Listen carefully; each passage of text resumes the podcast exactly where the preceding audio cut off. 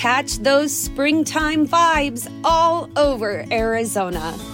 Break out of the winter blues by hitting the water at one of our lake and river parks. Take a hike among the wildflowers. Just make sure to stay on the trails and leave the flowers for the bees.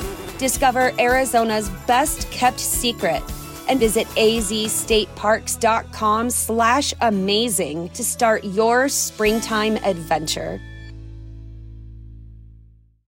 When you need mealtime inspiration, it's worth shopping Kroger, where you'll find over 30,000 mouthwatering choices that excite your inner foodie. And no matter what tasty choice you make, you'll enjoy our everyday low prices, plus extra ways to save, like digital coupons worth over $600 each week. You can also save up to $1 off per gallon at the pump with fuel points. More savings and more inspiring flavors make shopping Kroger worth it every time. Kroger, fresh for everyone. Fuel restrictions apply. Welcome to the podcast, everybody. So, uh, this week I read a book that I spent a lot of time on. I read a couple of books this week that I will share Let's what go. I've learned. The one was called uh, Five Personality Patterns. Mm. This is going to be useful for you for uh, understanding why you don't get along with your partner in certain ways, Okay. um, for dealing with conflict between people that don't seem to see the world in the same way you do. And I know Never have a problem with that. yeah, that's always easy. There's a lot of these types of ways that I've read in the past to understand it. This is definitely one of the better ones. So I was surprised that it took me so long to find it. Like some people love Myers Briggs. I've I haven't found that nearly as as valuable as I think this will be. So it's based on the idea that people encounter problems when they're little dealing with intense experiences and because they are little from you know ranging anywhere from like infant to just a few years old they have very immature ways of dealing with it they can't calmly sit you down and say hey mother when you do this i find it you know and so they have to they have this mounting frustration or energy and how they deal with it determines the mode that they often go to in their life so the ways are number one is leaving which is the sense of there's a problem and I'm just gonna fair dust. you know, like, okay. I'm kind of out of here. Uh, and that's associated with people that don't feel often they're often frail they're not as connected with their bodies and by the way these you you don't necessarily just have one of these but this this tends to put you in in a certain direction um, that their feeling is that uh, they don't feel like safe at all and the only way to be safe is just to get the hell out of there Well, so they might- emotionally leave, so you can disconnect, and they can just be like a zombie in front of you. Yes. or they can They physically leave, physically right? remove themselves and they don't want to deal with with any sort of um not heightened, sort of heightened, heightened intensity. confrontation. Yeah.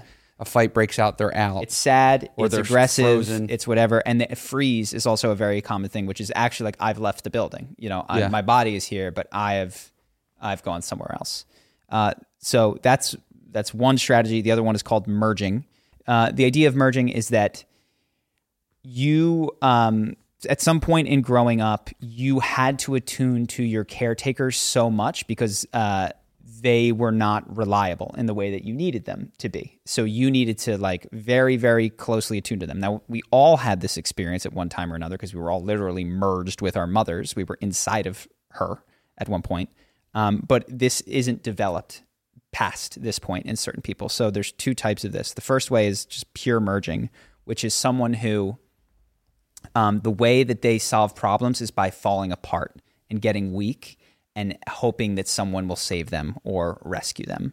Um, he calls this, and I think that it's fair to say that this is sort of the most feminine pattern.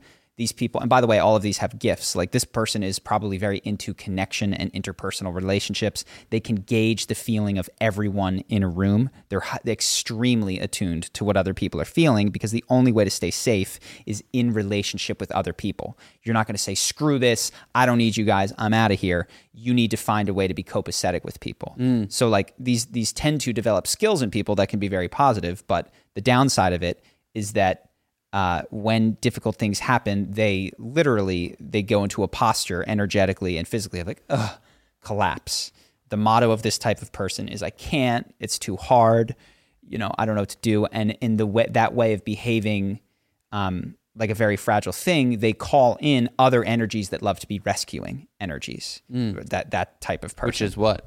Well, we'll get to that later. Okay. So then there's the flip side of this, which is compensated merging. Now, if you've heard that type, you'll know that that is, uh, especially outside of women, that is not like smiled upon in society. Falling apart is not it's one of the least accepted strategies in our culture right now. So, way that people deal with this when actually what they're doing is fall apart is they flip the role and they become the caretaker to everyone else. So, they're still totally attuned to everyone in the room, but when they feel cold in a room, they'll say, Are you guys feeling cold? Are you guys, oh, you're cold? I'm going to get the AC. And the only way that they can start to help themselves is through helping other people. And this is like the mother that is smothering because it's her need for connection that she's feeling and not the child's.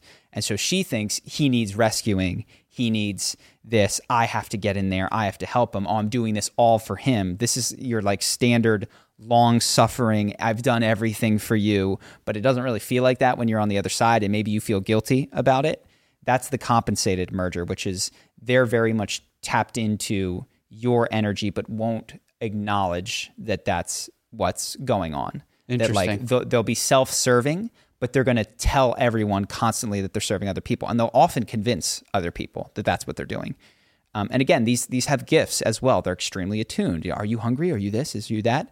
But really, what they're feeling is like, I'm nervous that you um, haven't noticed me or needed me in a while. And so this is the mother that can't let go of her child's need for her, and doesn't um, struggles with the child separating and no longer needing her. Um, this, of course, this can also happen in men. Um, so yeah, that's the merging. Then the the next one would be the uh, enduring pattern. This is someone, and again, this can occur for any number of reasons. They're also based on skills that you sort of innately came here with. So you know, if you're really good at just emotional attunement from a very young age, merging is going to be easier for you. Mm. If you're really good at hunkering down and taking shit, enduring is going to be good for you. And the idea is that the enduring pattern is you it's the one that you would imagine this prototypical man of few words, soldiers through it, shit happens around him, he's kind of like the mountain in the storm, doesn't really react, is slow to act, speak or whatever and just mm, you know, the mountain. And how can you tell the difference between that and like disconnection? Like the person who's frozen versus the mountain. uh, the person who is frozen, you will you will feel this is part of it a sense of groundedness with the person who is enduring. Like they're present. The, he talks about the body type of the enduring. It will often look very different than the leaving person because the enduring type still is in their body. They're they're just like grounding. They're they're sinking in. They're kind of um, energetically taking a squat position as they brace for things. Got the it. leaving person is they're they're more likely to be um, thinner, not take as much care of their body, not feel any sort of hunger or any sort of that kind of stuff because they're so disconnected from their bodily sensation. Got it. Um, and by the way, you you can break any of these rules and have multiple ones running at different times in different sorts of things. One thing he doesn't say in the book that I see is that I notice the people in my life have one strategy that they tended to really use with mom and another strategy they tended to use with dad. And those tend to correlate to how they deal with men and women or like, you know, the, the types of challenges their dad gave them versus the types of challenges their mom gave them in life. Um, Interesting. and so the enduring type is someone who energetically they send it down into the earth. They're someone who um, they didn't at the time of they were developing have the capacity to like outright fight their parents. So they become someone who might outwardly say yes, but will move really slow. They'll drag their feet. They self sabotage. And the hallmark of them is they do not like to be pulled into other people's agendas. So like if you and I and I feel this in myself. Me too. If you, if you get like yeah, like I'll sit here and you can rage all day at me and you could tell me that I should do this and I go, "Okay, I'll think about it." what I mean is no fucking way. Never ever ever. I'm not even letting in what you said at all, but I can take your raging at me forever, you know, mm-hmm. because I can just hunker down. And so this type of person, you know, there's gifts of this, which is they're grounded in a crisis. They're they're not the type that's going to freak out when things go bad. They can slow down and, you know, find themselves. A difficulty for them is that if they detect anyone else's agenda, even if it's an agenda for them to get better, go to college, move on, heal, whatever, they're going to resist it because they don't know their own agenda. They only know that they don't want to do someone else's Ah, thing. And so they're defined by their resistance. And this is the self sabotagey. Um, and it might not even be obvious to them that they're self sabotaging. I feel this in myself when um, sometimes in arguments where it's the feeling that I get when it's like I cannot concede at all ever in this argument. The the best way for you to influence me though is to state your argument and walk away from me because the more you push it, the harder I push back against you. And so the idea is if you're making a request of this type, and I, this, I feel this with you all the time, I have to say it and then leave it and not do it. But if I try to, if I want to get a massage and I and I say I want to go, I want to go, I want to go, I want to go, let's get a massage, we should do it. You'll fight me harder. But if I say one time in the morning, yo, we should get a massage today, and then don't bother you, and then say at three o'clock, do you want to go do that? You'll you're way more likely to say yes than if I really want to Don't to. use your techniques against me. I I did this. I've known this for a long time. How dare you? I didn't need this book. Uh, yeah, for sure. I definitely feel the agenda. I felt it in work.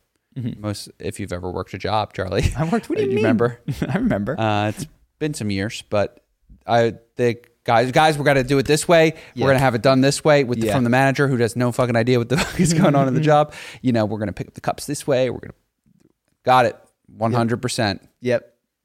Yes, and it's yes, and which means no, No way. no way, No way. yes, and it's You haven't been here fucking three months. yes, and there's this there's this um passive aggressiveness sometimes, which is like I don't I'm not gonna fight you, but I'm not gonna cave to you Yeah. at all. The next type is aggressive, which is this is the person who in that same scenario would go, You've only been here three months. Why the heck would I no, that doesn't make any they're gonna they're gonna fight. Yeah. Because this is much And they were all in this room, by the way. The aggressive spoke up with the me sitting there and like, got it, one hundred percent. So you're saying that like at this It event, occurs. It occurs. Yeah. Yeah, like the, we saw everyone speak up this the aggressive person Yeah. went, "Why this is dumb?" And Yeah. yeah, No And you way. just- and you just went, "Just say yes." Just say yes and, do not do it. the uh, the aggressive type is uh, the idea is that their energy comes uh, up and out. I feel this all the time, and when I say energy, it's like it's just this energy of combativeness that I'm very aware of in myself, which is if you come, if you push at me, I won't just resist you. I will like Force my agenda back I will push harder back at you, which is enduring is just like you can crash against me all you want. I'm not going to push my agenda onto you ever. I'm not going to tell you, no, this is how we do the cups. I'm, you're just not moving me. Yeah. This is like, oh, yeah? Well, you shouldn't even be manager. you know, like, um, and the idea of this type is that they, their personality is structured around a time where they did feel fa- strong enough to win fights. And I won fights, you know, like, uh, or at least they had enough internal resources that when they lost the fight, they didn't surrender. And so that was a big one for me. Is like I would lose fights with dad in particular. Like physically, he could restrain me or you know tell me what to do. But there was a part of me that is like I, I will never quit. Like I will. this, the resistance has just begun. the I- Renaissance. I will go underground. I will sabotage you at every and and I will and I- and you will know it is me that is doing it, and it will have my name on it. You know what I mean? And this is the different thing. Like the enduring pattern, you're not necessarily going to know that they're that they're doing it. The aggressive pattern, you're going to know that they're fighting you. Yeah. Um, God, I can't just stop thinking that you've just been using the massage, uh, saying it in the morning. And that's not that's one example. I know that you. I know, I'm stuck you there. Fight I'm sorry. everything. Yes. League of Legends. If I tell you to do something, you won't do it. yes, You won't do it. Henry, go back. Henry, go back. Henry, they're going to get you. Henry, they're going to get you. I've been actually doing better with that. You've been doing better. Yeah. Yeah. You can listen now a little Yeah. bit. But literally, you would rather, you will just walk forward and die when I Well, see you know what's interesting? Um, if we want to use me as a study case, I felt very more confrontational with my father than I did with other men. Mm-hmm. I think I would say I'm enduring with men, but confrontational with my dad. Maybe. Think about sports, Yeah, yeah. Yeah. like really bad. Yes. And it's, I don't, I think to say, he, I, this is where I disagree with him. He says that you have one primary and one backup, and I totally disagree. I think a better way to view this is through the lens of uh, internal family systems therapy, which says we have multiple parts that are sort of frozen at different ages in our life. Ah, yeah, and when you're in sports, you might be in aggressive mode. You know what I mean? Or when like it's not, and it's not sports. It's like that, the energy of that One hundred percent. Yes, and you just yeah, yeah, is going to call that out in you. And so I see all of these at different times in my life. Like leaving for me, when I think of you know being abused, that was what I did. I phew, it's gone. It's no problem. like that. That was, and I've that fight or flight. That's what I did at that point in my life. Yeah, yeah, yeah. Uh, and so I see all of these ones, but the one that is that you'll most often detect in me is aggressive. Now it's tempered, and this is the reason that I don't look just like it by all of the presence of these other types. So anyway, the aggressive one is um, One self-asserting. One thing I remember you telling me about the aggressive was like they believe that the self-asserting that the world is solved through their agenda. Yes, and so all of these have a wound. Um, and I paid more attention to the aggressive one because that was the one that I resonated with. But if I can go through the the leaving one's wound is they didn't feel safe being embodied, like they don't feel safe at all in their body. The merging one's wound is um, that they can't get full, that like they need they feel this need for other people to fill them up, and they don't feel themselves inside of themselves. And there's this always this need to get someone else to put inside of your system. Uh, the enduring type is, I believe, I don't remember as well because I, I don't didn't read it as closely. The uh, aggressive type is that they didn't feel contained by a more loving, more powerful force, and this is very true of me growing up for a lot of period, which is. Imagine if you lived in a world where there was nobody that was both simultaneously more loving and more powerful than you. Well, then you're the ultimate backstop. You're the only one that can be leaned upon and you can never fall apart because you're outside of you is either less loving or less powerful. You know, mm, that's yeah. that's all that there is outside of you. And if you have that experience, true or not, about the world of, you know, the container that your parents kept. So for me, it was, you know, conflict with my dad meant that I saw him as in some cases, and this it was like spot on at sometimes. This often occurs in young men who rescue their mothers from their evil fathers, which is not true, but is what it can feel like sometimes, right? And so I can't rely on this force outside of myself to be bigger and stronger. I'm the ultimate thing. I'm the oldest brother. Advantages of this are when it comes to problem solving, I believe every problem has is is solvable by me and is created by me. So I am more capable of solving problems than other types are that might just quit or fall apart. Um, Yeah, and it makes you incredibly resourceful because you feel like it's just a lack of information that you need in order. So it helps with entrepreneurship. It's like yes. uh, you take Alex Hormozi's advice. I just don't have enough information. Invest Yeah. in myself. I'll get it solved through me. Mm-hmm. It's not out there that's going to get it. As maybe the merger would. The merger would be like, I need someone else to come solve this specific problem with. I don't know if you want to take business Yeah. for example, the marketing aspect of our product. You're like, I know how the world works. Well, merging is just like I can't do it. Someone else has to do it. So the, the aggressive might say someone can teach me. I need to get someone to teach me. And so it's not that you can't uh, receive the help of other people, Okay. But it's it's that there's this fundamental belief of I am the one. I am the one in some way who keeps the world going. Like this is the person who does not ever relax into the Tao, the flow of life. Mm. Like they are the engine, which you know, and you can't trust the universe. Like the idea of even trusting the universe is just absurd. You know, I think these people are probably oftentimes going to tend towards the atheistic perspective because, like, to believe in a God that has your back, that is bigger and stronger and more powerful and can be trusted, You wouldn't be atheist. is antithetical Yeah. to this. And so I look at it and go, "Oh, that that's interesting that I came to that conclusion early at the same time that I was like, I'm there's nothing bigger than me out there. There's nothing like nothing is keeping me safe other than luck and you know, the things that I can see and me ultimately. Yeah. Um, and so that's the aggressive type. And again, there's advantages, disadvantages. It talks about them. They often uh, coincided. That was the one that was closest to me. And then there's the rigid type. Um, the rigid type is rather than merging types, which reference other people. What do you feel? So that will tell me what you know what is safe for me to feel and what I feel. Or the aggressive type, which is like, what do I feel? Let me assert that in the world. The rules type is what is the, the rigid type is what do the rules say? And so they lack connection with themselves. You can think of somebody who was like raised in a very strict Catholic, you know, there's there's this watching presence of the rules, which could be hippie rules, it could be Catholic rules, it could be rules of being a real man, it could be something out there. But the rule you got to follow these rules, and the way that they deal with people is they don't say I'm going to take it from you or you need to give it to me. They say the rules say you should give it to me, you know, and they often become very good at um, referencing the rules. These people tend to live, and I see this sometimes more in the past in myself, is that this type of person does not understand that there is a world outside of words. Like the way that they interact can be very surface level with words, where they want check boxes of how to like do things right, make you happy. And um, when they're unable to get check boxes and rubrics, and you say broader things than like, "I just want you to understand me. I wish you could see me clear." Like that's that's very frustrating to a type that just wants like I want a clear checkbox of like I come home, I take off my coat, I give you a kiss. Or think of school as if you're Yeah. a young kid and it's Yeah. like I know my homework versus like today you're gonna have to go do a creative create- writing and Yeah. we're going to see how creative you are. It's like no, I want to know five paragraphs and I tell me, you know, like How many words? How many words? How many do I win at this? How do I win? Yes. How do I not How- lose? and it's and it's yeah, how do I not lose? How do I not because breaking the rules is a real fear of this particular type. Um, perfectionism is huge in this type. Um, and because the rules are such this terrifying overlord, also there's an evasiveness and an inability to like own fit like the perfectionism can also lead to a hiding of one's weaknesses. Faults, Yeah. yeah.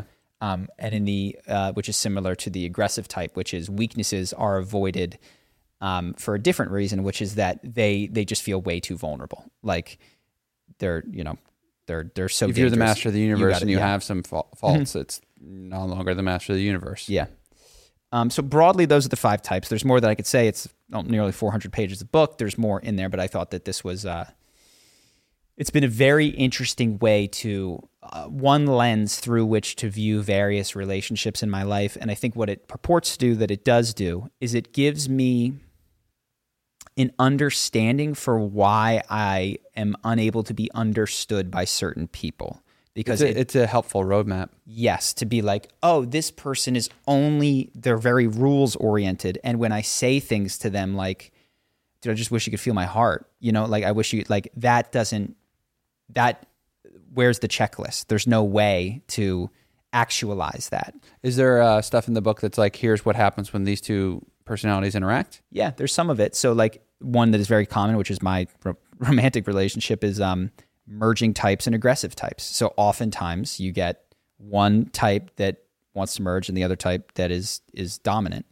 Um, it talks about the exercises that each one needs there's broadly four exercises and they sound they can sound airy fairy but i think that they're uh, a felt sense of them is incredibly powerful.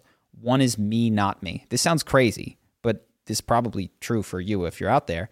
Is that people do not know if they're feeling their own feelings or someone else's. Yeah. Like they, you, it's crazy to to have this realization that you, uh, if you're that merging type and you're going, I th- he looks cold. It's like no, you're cold, and you don't know how to feel your own feelings and address them directly. So you need to find it in him. Or I think he needs a hug. It's like no, you need to hug him, and you're not. You are so used to not detecting the difference between those two things that it's very challenging. So merging types really need to like work on me, not me. And when you first have that first experience of holy shit, I've gone my whole life without really seeing other people.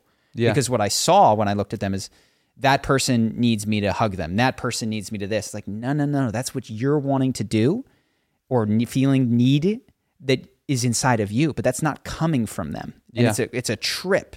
And especially in relationships, when you get two people that are each confused about what's happening, and oftentimes you find people confused in ways that support your you, it can be very tough to untangle because now you have, oh no, she's cold. It's like yeah, I am, and it's that's just the pattern that you guys have gotten used to. So me, not me, is one of the things.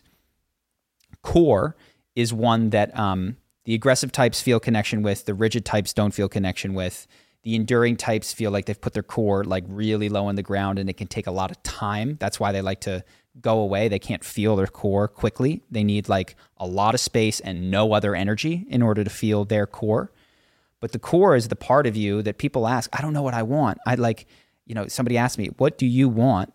That's where you go to ask. Is your and physically, it can feel like the center of your body. It can feel like uh, all the parts of your spine down to your your perineum, basically where you would find the different chakra systems in in like uh, Eastern tradition. But some element of your gut, your heart, your whatever, some amalgam of that is your core. And I have found that that is an incredibly part of my it's a deep important part of my experience. It's where when i'm at my best i'm speaking from and talking from and i can feel it. And that's what this book says is that when you're speaking to this aggressive type they're what they're listening for is if you're talking from your core. And if you aren't there's this discomfort that i know arises in me. And so like my lie detector is actually not based on whether Facts. something makes logical sense totally. It's is someone deeply connected with their core which can actually make me very susceptible to people who lie but are very convinced of it. So when i listen to i mean i have watched andrew tate for instance on camera talk about the ways in which he committed tax fraud and talk about the ways you know that, that he calls himself a pimp and all of these things and and come if not fully admitting, within a hair's breadth of admitting to sex trafficking in a course on how to run camps. I've watched that video at length.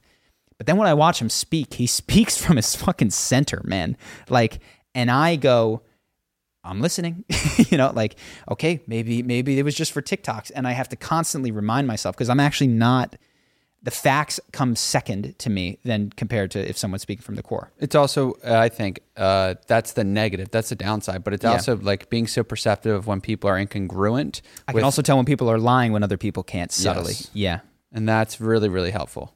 yes, I can tell when someone's not speaking from their gut, from their core, from their center, and uh, so that's that's one interesting thing. And every every type can benefit from these, but certain types benefit more from the me, not me, from the development of the core. The rigid type develop like needs to develop. What does the core. enduring type need? Because I feel that I un- f- have that felt sense of my core being buried deep in time to for it to Mm-hmm. to ec- excavate. When you visit Arizona, time is measured in moments, not minutes. Like the moment your work stress disappears as you kayak through the canyons. Or the moment you discover the life changing effects of prickly pear chocolate. But nothing beats the moment you see the Grand Canyon for the very first time. Visit a new state of mind. Learn more at hereyouareaz.com. When you need mealtime inspiration, it's worth shopping Kroger, where you'll find over 30,000 mouthwatering choices that excite your inner foodie. And no matter what tasty choice you make, you'll enjoy our everyday low prices, plus extra ways to save, like digital coupons worth over $600 each week. You can also save up to $1 off per gallon at the pump with fuel points. More savings and more inspiring flavors make shopping Kroger worth it every time. Kroger, fresh for everyone. Fuel restrictions apply. The enduring type. I, I don't remember exactly. I can tell you the types. You can tell me which ones, but it has like a list of these. But um, one is edge, which is it's me, not me, but it's like where is my edge? Like so I know where no is, which is what which is what rang Yeah. true for rev uh, or what felt resonant when you talked about the enduring type, which is like you. I know your agenda, and we're not doing that. So like we can get there via no's, like, and we can get a big circle around the no, and I'd be Yeah. like, there he is. He's Yeah. all these no's. yeah, yeah. um, which is in weird way. So I was wondering if there was like an exercise, like how about like you? I, maybe it's like when you ask your girlfriend to get let's get to eat, and she's like, oh, "I'm down for anything." You're like, "How about tacos?" she's like, "No." Or like, "How about pizza?" No. Yeah. It's like you know what you want to eat then. Yeah. but I'm not sure. but she doesn't know. She only knows her no. She can't Yes. find the. And this is this is that's a, that's a small example, but it's like Yeah. you can't find the you in there, and that's often true for merging types. Is that finding you isn't safe? Mm. Like it's not okay to reference me. It's safer, which is like more annoying for me to just hesitate, like say no to certain things than it is for me to go to my actual want. Yes, and and say, people "This can't what I want." find it. You Yeah. know, and I've, I've sat down with many people. They're like, "What do you want?" And they really can't do it. Yep. Um, and it, I have a deeper level of understanding for that. Another ad- enduring thing that I thought is interesting is if you get into those conversations where someone asks you for advice and then says "yeah, but" a hundred times, that's that's an enduring pattern So we saw this that we went to a creator event and you saw somebody go, hey, ah, I yes. advice. And they go, yeah, I couldn't do that because, and they just do it three times. It's just, I knew to, okay, I, I can hear you not listening, but another lens to add to that is you're asking me to help find you. You're not sure what you want, and you only know how to resist in order to find yourself, you know? Mm. So in in having me do this, it could be helpful to you, but it's like also I don't want to play the role of like fake advice giver. I'd rather go directly and sit patiently with you. And that's a new thing, which is like when I sense people that are resisting advice, I'm going to go, look, I'll take the, if you want to do this, I can actually try to help you, which is let's find you. What do you want? I don't know. Let's take some time. you know, like, you know, let's slow it down. Um, and so that's, that's a new, That's your that I think- confrontation, wanting to get right direct with the agendas, though. Maybe what he needs is to go Yes. through Is to the separate. nose Yeah. and to separate or to process through a few no's, a few more Mm-hmm. I don't like going. Yeah, and you're like, let's get down to the fucking cores. And so- let's and- have my core versus your core. and so what I what I notice in myself is that um, I think it's uh, the aggressive energy to other people can feel intimidating because it has an agenda, and I've noticed this in myself when I speak to people.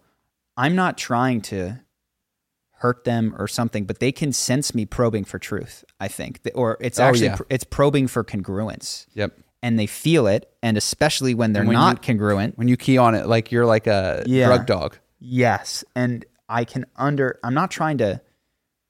Honestly, I, to me, that's helpful. Like, let's find core. You know what I mean? Yep. Oh, that doesn't match your core. Uh, uh There's a discrepancy here. That's like a gift from me, an intended gift is, You're deeply trying to help. and I see people that have strategies where it's not safe to feel their core, feel that as judgmental or aggressive, or you're pointing out my flaws, or you're, you know what I mean? Like, and for me, the greatest gift is those people in my life when I stray from my core who reflect me back to my core, you know, Yeah, yeah. and go, where are you in this? I go, oh, yeah. You know, he's like, that doesn't make sense. It's like, oh, yeah, like helping me find me when I'm lost is the greatest thing. But for other people, that is not so great. Like that needs to be done with a tremendous degree of Yeah. slowness and tenderness because core is just not okay for Mm-hmm. them. Um, so there's some there's a lot of interesting stuff. If you want to read the book, you could do it. I've, I've given you the parts that I think are um, most interesting. We talked about rigid, talked about these things, and the the addendum that I had, which I mentioned, is uh, I do disagree with his assertion that you have one one primary, one backup. I see I see all of these present in different relationships, and uh, I certainly am not fully explained by the aggressive type. Like you get into certain things with the aggressive type where this type is supposed to be um, unimpacted by you know people resisting, and I and I have a tremendous amount of guilt, and it's like oh, there's also I also have this rules type in me that has a rules thing that is ruling my morality and my behavior in a way that you would not predict if you just read this book and diagnosed me as a as an aggressive type. So that was an interesting thing that I did this week. Anything that you wanted to add? Uh, I've been reading What Happened to You by Oprah. By by Oprah? Yeah, Oprah and another guy. I mean, they're the Oh. one voicing it. What happened to you? Got it. Um, there was two things that I thought interesting. One was the subconscious having triggers uh, as sensitive as just smelling something to send you into like a, a state. The other idea is uh, the idea of dosing in therapy of like uh, you can overwhelm a patient pretty easily when uh, by not listening to where they're at currently. And so for the dosing story, they use the idea of this three year old's tra- mom tragically dies in front of him. And months and weeks later, the dad is walking with the kid in the grocery store and he goes up to the store clerk and says, My mom's dead. And he goes, Oh, honey, I'm so sorry. Thanks. And then the dad, upon leaving the store, says, Hey, if anything's going on, let me know. And he goes, Okay. Like, you know, you can tell me anything if there's anything like you need to talk about right now. Mm-hmm. And he's like, starts shaking. And then he like gets in the car and he's like, You don't have to shake. You don't have to get. And what um, the story is trying to illustrate, the kid eventually runs out of the car and then runs in the traffic. And so the therapist got the call, My son is trying to kill himself. Mm-hmm. And he said, Well, walk me through what happened each way. And what the kid needed, what the therapist said was that the kid needed is to just be acknowledged in that moment that his mom wasn't here. Mm-hmm. And to go any further at that specific time was overwhelming. And then he tried to kill himself after being questioned eight mm-hmm. times. Yeah, and this yeah. idea of dosing coming really uh, is an important step in therapy of like realizing when you've had too much and realizing for other people like when you've gone too far and listening. Um, because there were signs, especially as, as a parent for the three year old, that they this was an overwhelming experience. Yeah, yeah. And maybe with some silence, he would have seen that the kid would have opened up more Yeah. rather than trying to. You can tell me anything. I Um, was going to say the way that I view that is not necessarily, well, I, I I think, don't think dosing is wrong, but I, I, it's like that kid needs space. yes. A, big dose of space. It's actually so I don't view it as a dosing issue. I view it as a medicine issue. Like if he was giving him too many questions, and it's like that's not the wrong dose, that's the wrong medicine.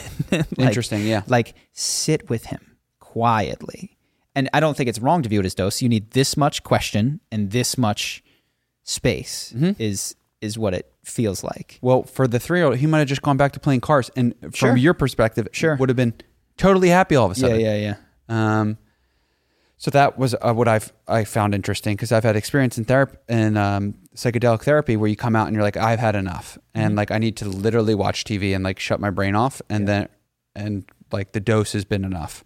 What do Uh, you think about those experiences? And I think there's a, uh, of course, a subtlety.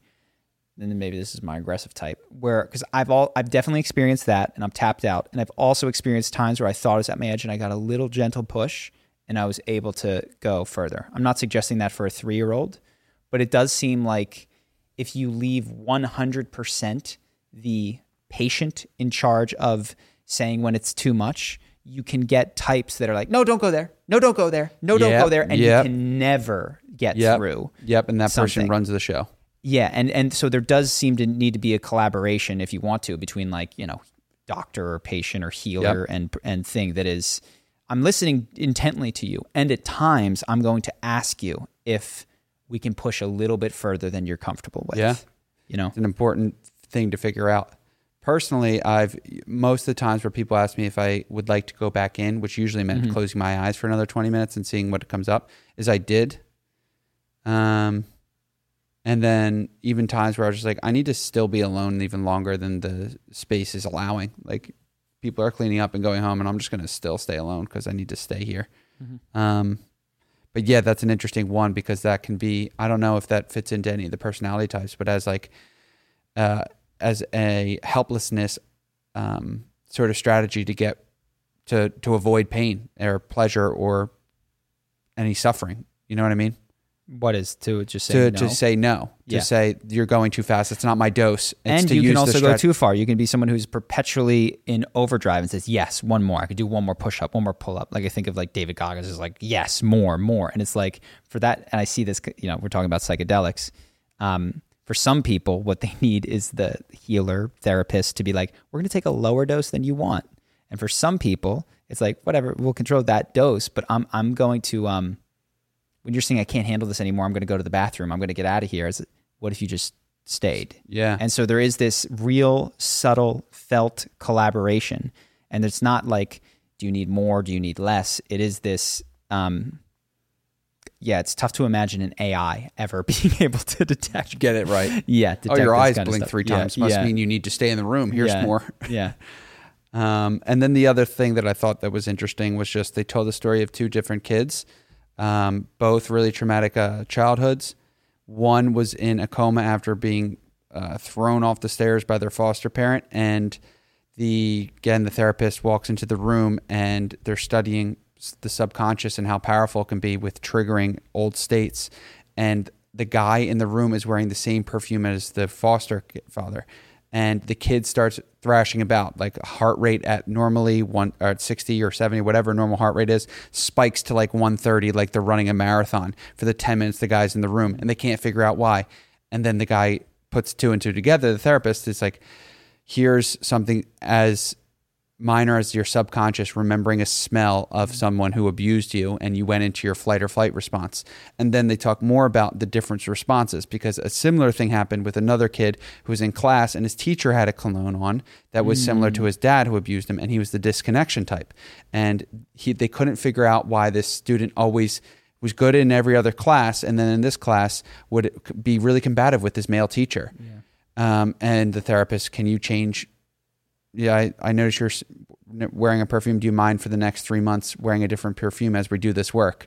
And like they can't pin it all on the perfume, but what they saw was the kid would fight with the guy and then disconnect, which was the same pattern he had as a young kid with his parent. Um, which was just a reminder of how powerful your subconscious is and how much it's working all the time. That you can be for one kid in a coma, remember a smell, and then your body yeah. react. Yeah. Um, Yeah, and it's and it's also making broad generalizations about this is the thing that I take from this book is okay. So you have a pattern with your dad.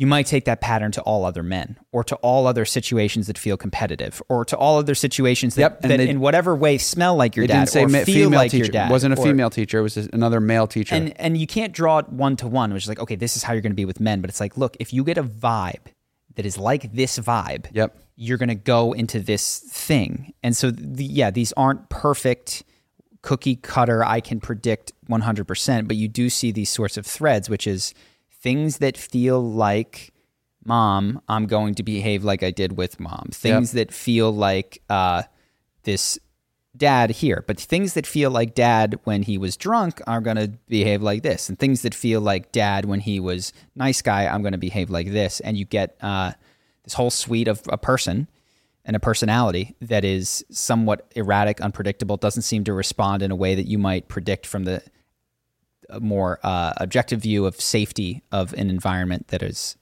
you know, but still helpful to go back and sort of understand these these sorts of uh, strategies that people have and how they can get drug along for such a long period of time.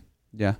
And then I think the title that they've reiterated three times is like, it's not why are you like the way you are, it's what happened to you, mm-hmm. which they continue to rephrase and remind you mm-hmm. that you are an amalgamation of the things that happened to you and that they're better mapping and directions mm-hmm. to why you do the things you do than the normal thing is, why are you like this? Yeah. And it just doesn't add, ask a lot of, uh, not very empowering. There's, uh, I read it to you. Maybe I read it to, to, I don't know if I did, but this idea, it was like from 1750. They showed in the book that I read, this is how, was an Oh, yeah. essay on child rearing, which is like, the good news about the first several years of a child's life is they don't remember anything that you did. So this is where you can be very severe with them and and shape their thing. You want to break their will in this period of time because they won't even remember that you've done it. And this mistaken idea, which is a shame, but it matches our own experience that we don't remember because our prefrontal cortex wasn't totally developed then, but our emotional responses, which dictate the rest of our life,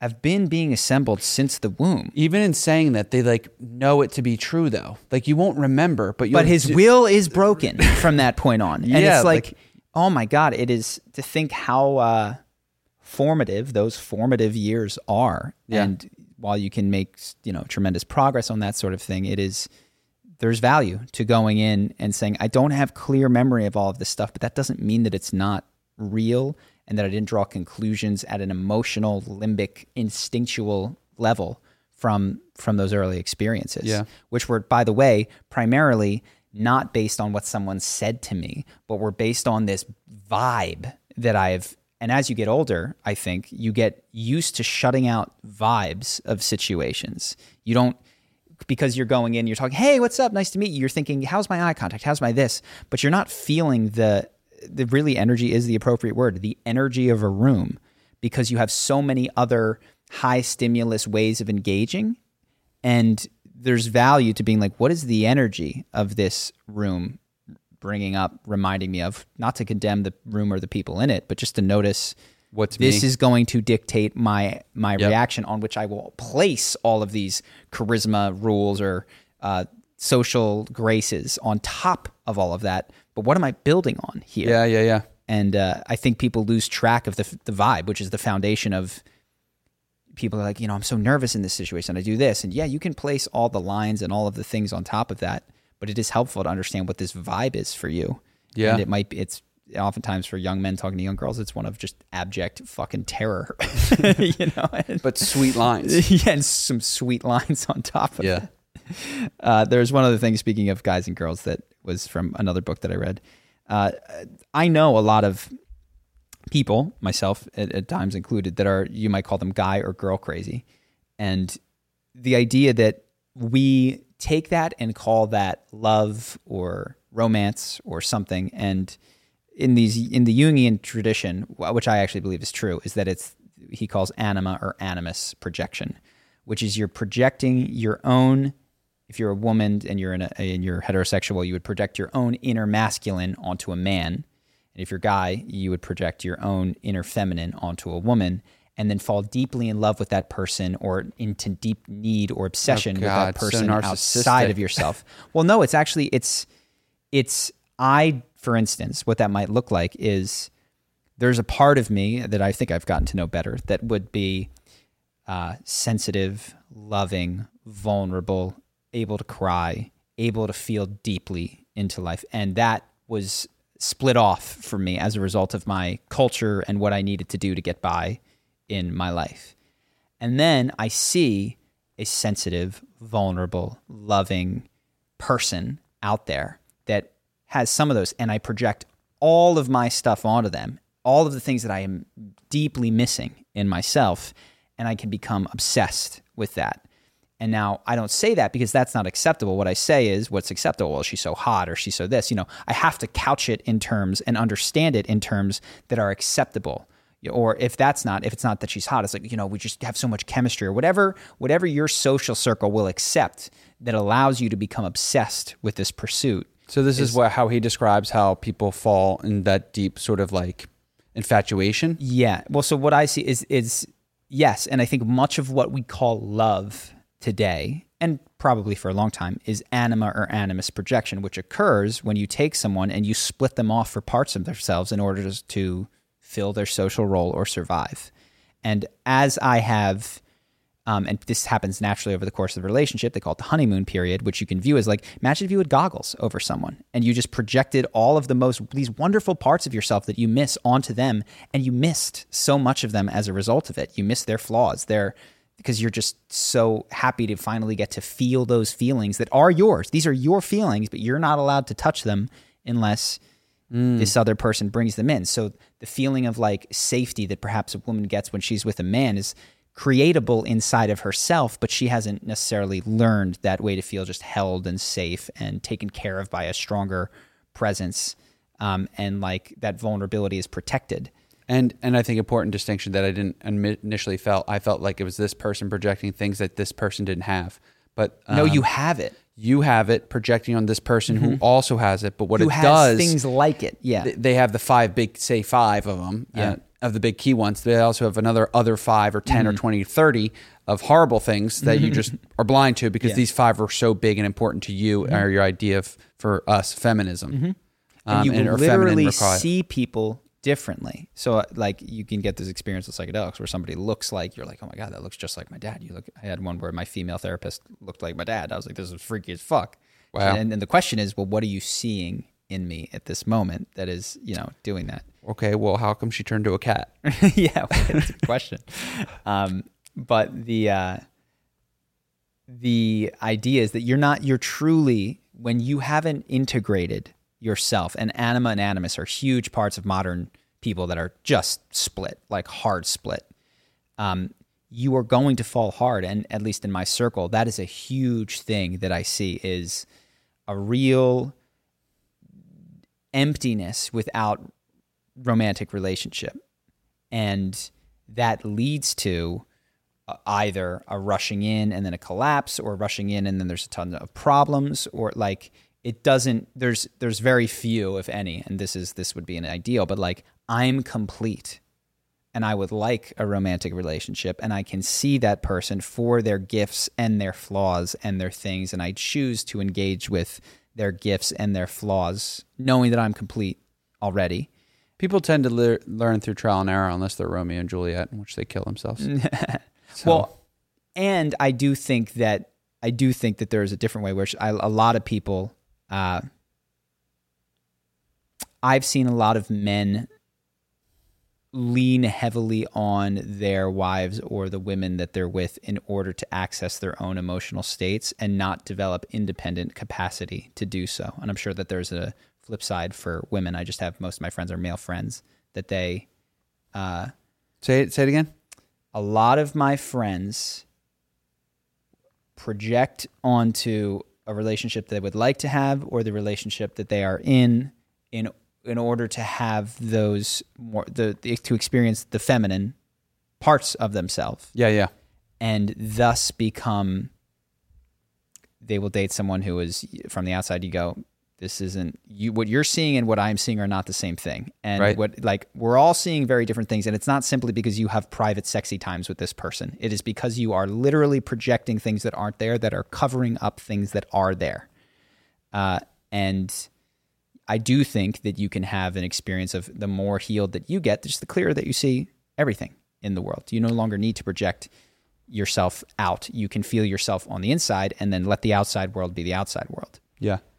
I um that made me think of the conversation we had last night, which what I've keyed into, which is interesting, is sort of as you give yourself these qualities, um, and you're with a partner, you can see them a little bit more clearer, and then also you'll you'll recognize you'll change, and then there might be some drastic changes in your partner that they don't like this new, let's say, healthier, more stoic Yeah. You. And I'm thinking of our friend and his father uh, had a big experience, and what they realized is that he was kind of like the attack dog for the family. Like yeah. they would go out to The dinner. The father was the attack dog for do- the family. Yeah. Yeah. sorry, if, clear it up as I go if I don't say it correctly. And they go say, let's say they go out to dinner and the food's not good. The wife might say something. Things feel weird, and then all of a sudden he would erupt in, on the waiter, and it'd Mm-hmm. be all his fault that he just couldn't, you know, Yeah. Mm-hmm. not be confrontational with the service staff. And as it got more clear, it's sometimes that, but it's also sometimes that his wife was Subversively planting discontent And in him and not owning it herself and saying, "Excuse me, there's a problem with my salad," and by and was taking his own frustration, adding hers to it, and it was coming out of his mouth. And they were going, "The problem is that he can't control his anger," which Yeah. is half true. yes, The problem is also that you are just putting underneath the table, you're just slipping him more and more weight because you won't say, "Excuse me, this isn't what I asked his food's for." great. He loves this. Yeah, yeah. He's having a great time. Yeah. I'm unhappy. Yes, Yeah. uh, because you won't do the assertive thing yourself. Yeah. Yep. Uh, yes, that is that is how I what I see like what most relationships seem to turn into is, and there's something beautiful about this. It's people that are incomplete completing one another, and they say you complete me, and that's like the most romantic thing. But I actually like from that place, there's a depth of love that you can't get to when you're in when you're in total need of someone else. Yep. Can you want what's best for them? No, you f- you need them next to you. Yep. Can you want can you want the best development of their life? Not if it takes them out of out of you. In connection so this you. idea of like you complete me is hopefully what it becomes is and that I'm seeing is you reminded me of the parts of myself that I didn't have and then I went out and I found them and we could still be together. Yeah. but you don't complete me. Yep. I, I am complete in and of myself. You complement me. Yep. Um, but that wouldn't sound as good in Jerry Maguire. You complement me you complement me perfectly. and I don't need you. Jerry Maguire, man. No one's gonna know that reference. I don't think. Uh, is that how old I am? Yes. Sorry. Everybody knows Jerry Maguire. Get in their comments if you One comment. I know Jerry know Maguire. Jer- if you don't know Jerry Maguire, write it. If you don't know Yeah. that scene. Um, cool. Anything else? That was what I had. That's it. Beautiful. Appreciate you guys. See the rest of you on Patreon. We chatted about uh, a number of things this week. I don't remember the questions. If you wanted to, Uh, we talked about dating. We talked about what you should do um, in loss of relationship. a parent was one. how to deal with uh, masculinity and how to find role model male role models if you're a guy um, loss of a parent yeah we talked about some very deep hard stuff Very good. So if you guys want to support us, join Patreon. We've got some more stuff for you over there. You can do so in the link in the description. Either way, we appreciate you, and I'll see you next week. peace.